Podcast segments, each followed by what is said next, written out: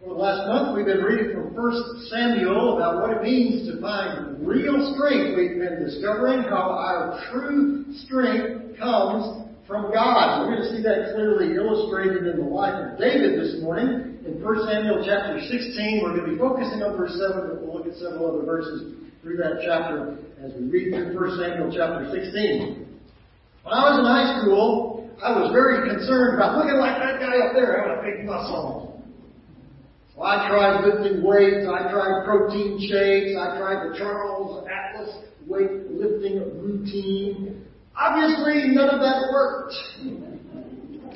I finally had to accept that instead of being Arnold Schwarzenegger, I was going to be Jim Varney. And they remember him as the Ernest P. Worrell guy. You know, the guy that works with the Don't That, that was the guy that I was going to look like. So 1 Samuel chapter 16 has deep meaning for me. Actually, it has deep meaning for all of us, no matter how much you can bench press or, or can't lift. God, in this passage, has sent Samuel, who's the last judge, he's also a priest, he's sent him to a home where he has told Samuel that he will find the next king of Israel. And so uh, Samuel goes there and, uh, and he finds a, a family of a man by the name of Jesse. Jesse has seven strapping young boys there in his, house, and each one of them is handsome, each one of them is strong, each one of them look like they're great king material, and, and Samuel thinks, boy, this could be easy. But one by one, each one of these boys come before Samuel, and God keeps telling Samuel, no, this is not the one. As we look through this passage, we're going to see that God looks for something different than what we often look for. It's illustrated in what uh, God told uh, Samuel about the first son that he looks at. It's found here in verse 7, 1 Samuel chapter 16. But the Lord said to Samuel, Do not consider his appearance or his height, for I have rejected him. The Lord does not look at the things man looks at. Man looks at the outward appearance, but the Lord looks at the We skinny guys have a chance.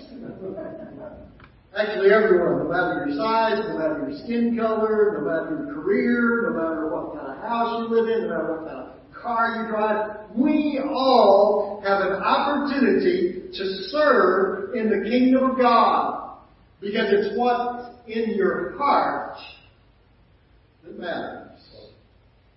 First of all, we have to learn to make choices in life based on the right ingredients. Every good cook knows that the way a dish is going to come out depends on the ingredients. A little bit much salt, a wrong kind of spice in there, it's not going to taste right. Well, this is more important than just in how to cook a chocolate cake. The fact of the matter is, the ingredients we put into our life are essential. This should have been something that Samuel would figure out by now. He had warned the people of Israel about wanting a king. We, we looked at those passages a few weeks ago.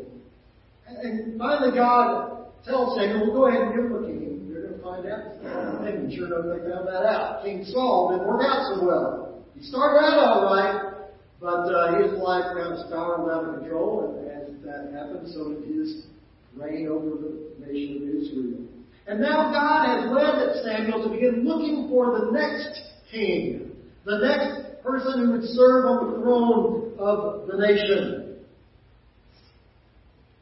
God reminds him that the characteristics that he needed to be looking for were maybe not what he first would think.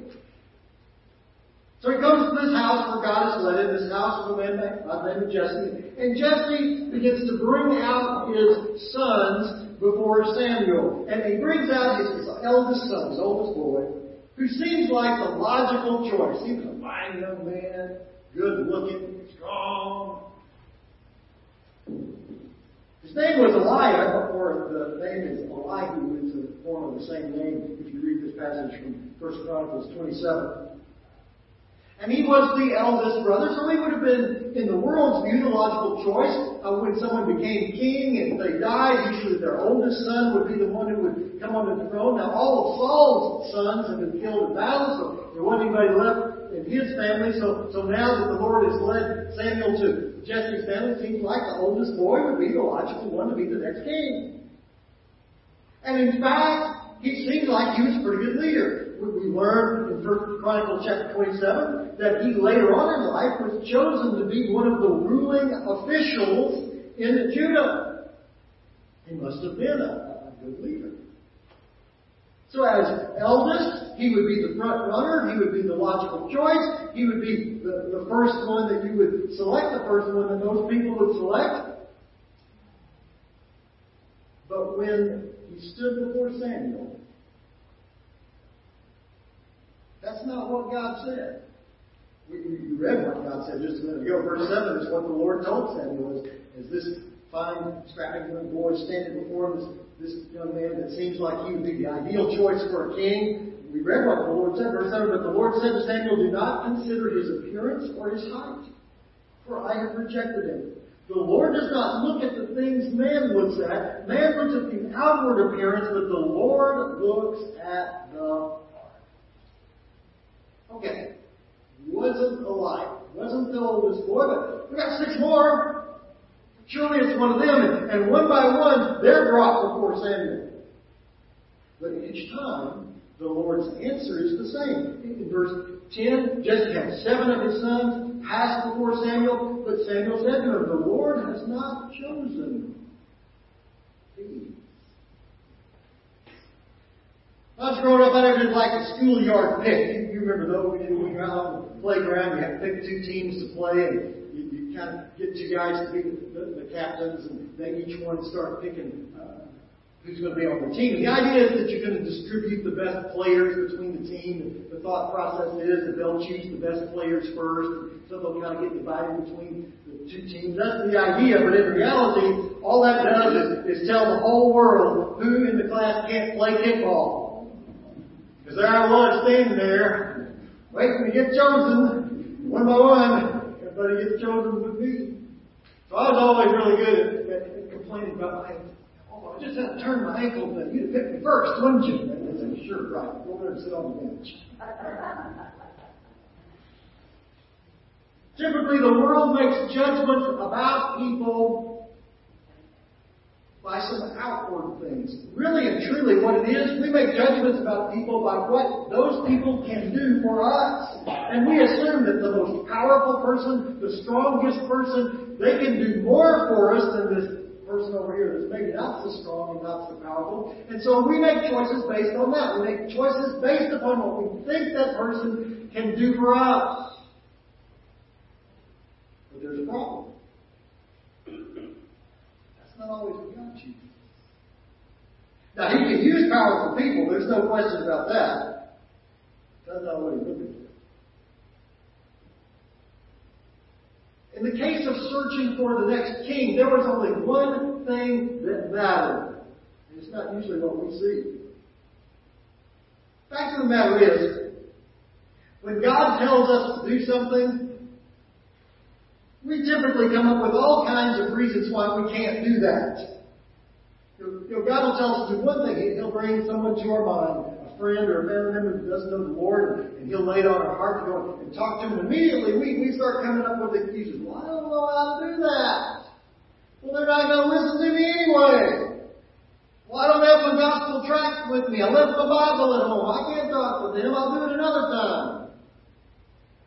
The reality is when God is laying on our heart what He wants us to do, He's only looking for one thing. He's only looking for that person who will be obedient. Who will say yes, Lord. Like Isaiah said, here I am, send me. The, the question is not, should we pick somebody for what they can do for us? The question is, what does God want? As Samuel and, and Jesse went through the household, uh, you can just almost see the thoughts in their minds as you read the, the passage of Scripture. They're, they're thinking, well, this oldest boy, he's a powerful guy. He'll make our nation strong. He'll lead our army well. And God says, no, that's not the guy. And they, one by one, they go through each of those seven sons, and they think, well, this guy, he can do the job for us. And God says, no, that's not the one. So they, they've got all the way through the list. They've gone through all seven sons that were there, and none of them is the one that God has chosen. And Samuel realizes, wait a minute, something's missing. Verse 11, so he asked Jesse, Are these all the sons you have? Well, there's still the youngest, Jesse answered. But he's tending the sheep. Samuel said, Send for him. We not sit down until he arrives. Samuel looks at Jesse, gone through all seven of those boys, and says, Well, something's not right here. None of these the one that God's chosen. You have anybody else? And Jesse says, Well, I have one more. But he's the youngest. He's out watching the sheep. Now you can kind of read between the lines a little bit here. The boys that Jesse wanted to present to Samuel, David wasn't one of them. He said, David, you're not part of this. You go watch the sheep so the other, my other sons can be in here so we can find one that's going to be the next king. This is not going to be you. So you go out there and watch the sheep. In fact, he doesn't even think about it until Samuel says, Well, do you have any other sons? Oh, yeah, I got that one that's out watching sheep. Samuel says, well, We're not leaving. In fact, we're not even sitting down. I'm going to stand right here till you bring him in because somebody in this household is one that God's chosen. So you bring him in here. You know the rest of the story. As David arrives, God indicates that only one thing mattered. There in verse 12. So he sent and he had him brought in. He was ruddy with fine appearance and handsome features. Then the Lord said, Rise and anoint him. He is one. So what was it about David that made him God's choice? That's the only thing that mattered here. Didn't matter who was the strongest, didn't matter who was the oldest, didn't matter who, everybody thought was the right pick. The only thing that mattered was who's God's choice. So what made David God's choice? Quite honestly, we're not told in this passage. He was young, but like his other brothers, he was a good looking guy. So it didn't really have anything to do with the looks. That, that wasn't really what it was about at all. And it's certain that David was not perfect. There's no question that he had made mistakes along the way. That might have been why he was the one that out watching sheep. He may have got in trouble with his dad, dad said, you just go out and watch the sheep. Take care of you.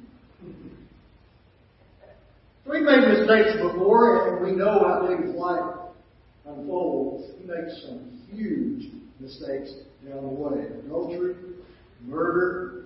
He directly disobeys a command of God not to take a census of his army, and he wants to know how many he has, so he has the census done anyway, even though that was a violation of God's command. On and on. David was not a perfect man, not even close. He was going to have his ups and downs as a leader. There would be times when the nation would be at peace, but there would also be some times when the nation would be embroiled in war. In fact, some of David's own mistakes create civil war in the nation of Israel. Like civil war in David's family. His son tries to kill him so his son can become king. It gets really bad. And all of that stems back to mistakes and sins that David made. So he's not a perfect man. He's made a lot of mistakes. He's not even sometimes really that great of a leader. Why did God choose him? Well, we're not told here, but we are told in the scriptures. We turn over to Acts chapter 13, verse 21, we're told the reason. Because David was a man after God's own heart. God's not looking for perfect people. He's the only one who's perfect. Jesus is the only one who's lived a perfect life. They're not anybody else who's perfect. So God's not looking for perfect people. He's looking for people who will seek Him with all their heart. Here's what you need to notice now. If you will do that, if you will seek God with all your heart, if you will make Him the focus of your life, there is no limit to what God can do through you. Back in 2014, Billy Graham described four steps to using time. We all have exactly the same amount of time every day. We all have 24 hours, more or less. So he gave four steps how to use that time that we have. Number one, realize that each day is a gift from God. Every second that you have, every day that you are given is a gift from the Lord. Instead of waking up in the morning going, oh, I've got so many things to do, I don't want to do anything. Instead of seeing a day as a burden, see every day as a new opportunity to serve the Lord. It's an opportunity God has given you. Every day you have is a gift from God. Two, commit your time to God. God's given you that time. So try to figure out the reason. Recognize that you're accountable for how you spend that time that God has given you. Well, number one, realize each day is a gift from God. Number two, commit your time to God. Number three, set aside time to serve God and serve others. We do what we plan to do. Okay? Some of you were planning this afternoon, 3.30, turn on TV watch the Chiefs. Now that got postponed, but, but you had that plan. When 3.30 come, you plan on being right there at the TV and you're just waiting until they announce whatever time it's going to be, Tuesday or Monday or whatever it's going to be, whatever they announce. You're planning to be there and watch it. There's nothing wrong with that. Nothing wrong with watching a football game. I plan to watch it too. But we do what we plan to do. Those things that we say, okay, that's happening right then, so I'm going to make sure I'm going to do that. Those are the things that we do. Those things that we plan to do. So plan in your day to serve God and serve the Lord. Make some specific plans about that. Don't just say, well, I'm going to serve the Lord today. How are you going to serve? What, what are you planning on doing? When are you planning on doing it? Write it down in your calendar. I, I write everything down my calendar. I'll forget it. If I lose my calendar, I'm just going to have to retire. But, write it down. Okay, at 10 o'clock, I'm going to do this. Find a way to serve the Lord and plan it. Because we do those things that we plan. So, realize each day is gift from God, commit your time to, to God, and then set aside, plan for time that you will serve God and serve others. And then the fourth one, this is one you may not think of, but it's, it's just as biblical and just as important. Take time for your own needs. When God created the world, He created everything, the whole universe in six days, and on the seventh day He rested. Now God didn't get tired. It wasn't like He had sore muscles and had to soak them a lot. He doesn't get tired. He rested on the seventh day to give us an example of what we need to do. And if you don't take care of your needs, if you don't take some time to rest, you'll burn out.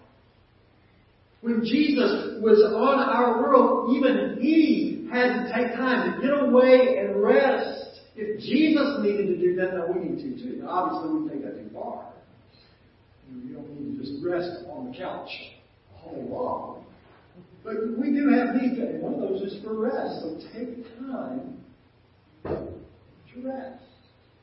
Realize each day is a gift from God, commit your time to God, set aside time to serve God and others, and take time for your own needs. Now, what's that got to do with David? Well, here it is. I already said, God's not looking for perfect people. There are any. Other than Jesus. All of us fall short, so He's not looking for perfect people. Not looking for talented people. He's not looking for rich people. He's not looking for smart people. He's not looking for good looking people. He's not looking for powerful people. He's not looking for popular people. Now God can use all of those folks. Don't get me wrong. He can use all of those folks. And, and will use all those folks. And does use all those folks. But that's not why He uses them. He's not looking for people who have time.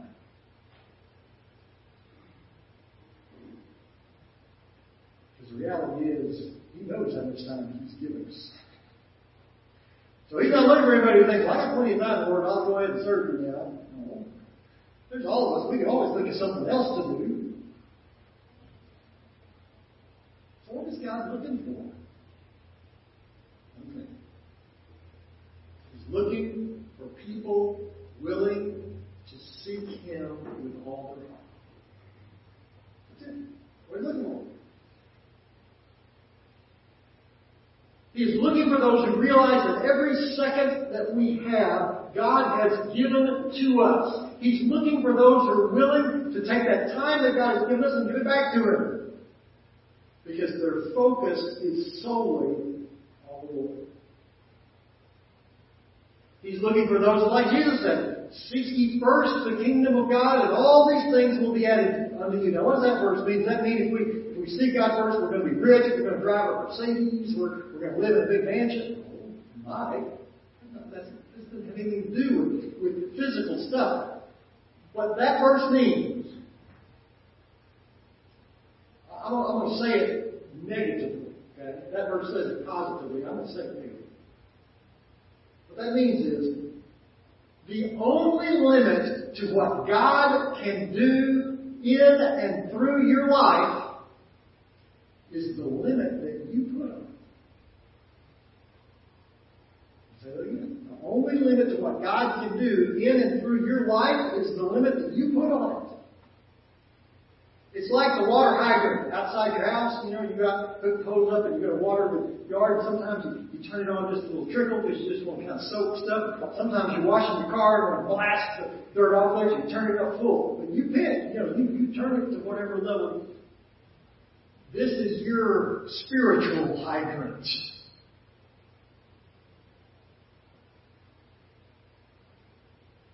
How much do you seek God?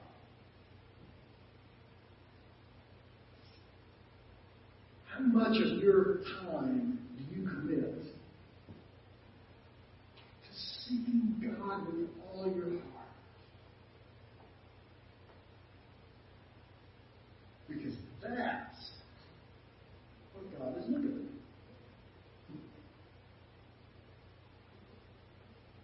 for. It was what he was looking for when he was looking for a king. Now sometimes you may feel like David, stuck out there watching the sheep while, while all the other brothers are in the house trying to figure out who's king. Sometimes you may feel like that. You may feel like, well, I'm stuck in a place in my life that there's no way God can use me. I'm not smart enough, I'm not good enough, I'm not perfect enough, I'm not whatever you want to feel that can become. Oh, I know it does move. God is looking for someone whose heart seeks that turns the hydrant on full. Just remember what God wants. Someone who seeks Him with all their heart. You do that, and there's no limit to what God can do for you. Heavenly Father, help us to understand from this extraordinary story about David.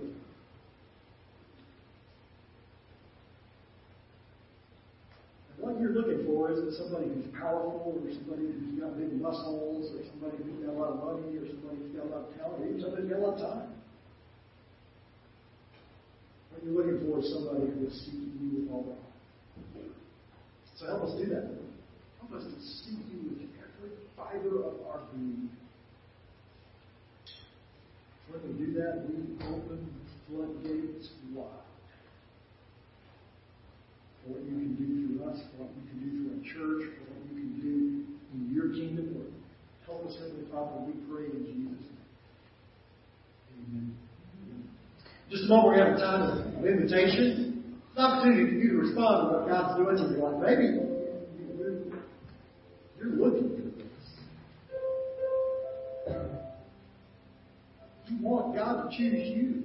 And you tried to fix that with God.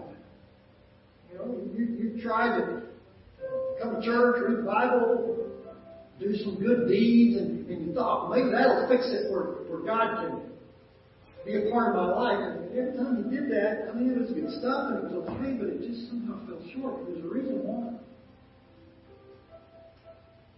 Because in order for God to use you, in order for you to be completely focused on Him, in order for you to seek Him with all your heart, your life has to be transformed. We can't do that on ourselves. We can't. We are incapable of it our humanity. And the only way for it to happen is for Jesus Christ to transform our life. But the good news is that's exactly what He does. When we receive Him as our Lord and Savior, Jesus comes into our heart. He cleanses all the mess that's in there. He takes away all the shame, all the guilt. He's already paid for all of that on the cross. All we have to do is by faith receive it. We want to help you do that. Now, normally we would invite you to come here to front. We'd sit down with you and talk with you about what it means to receive Christ in your life because the virus is not able to do that right now. But we still want to have a conversation with you. So in, in your pew before you, there's a card. Just take that card out, fill out the, the contact information, and there's a box that says check. The box says, I want to follow Jesus.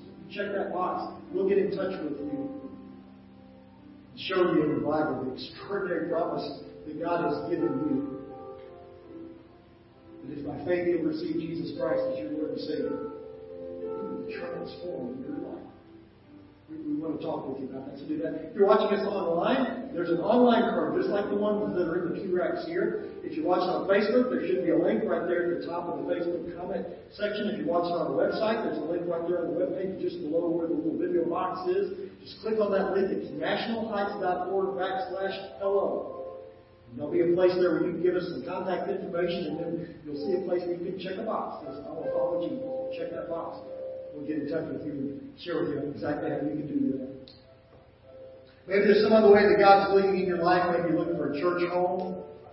Again, you can just indicate that to us as a check box. I want to be a member of National Heights. Just check that box and we'll get in touch with you and you do that. There's some other decisions that are indicated there, or maybe you just have a prayer request, something you'd like us to pray about in your life. There's a place on the back of the forms that are here in the pews or there at the bottom of the online form where you can write in a prayer request that you'd like us to be praying about. Whatever it might be. You just allow God to work in your heart right now and lead you whatever decision He would have you to make. God has some amazing things He wants to do in and through your life. I invite you to turn that hydrant on full by seeking first of God.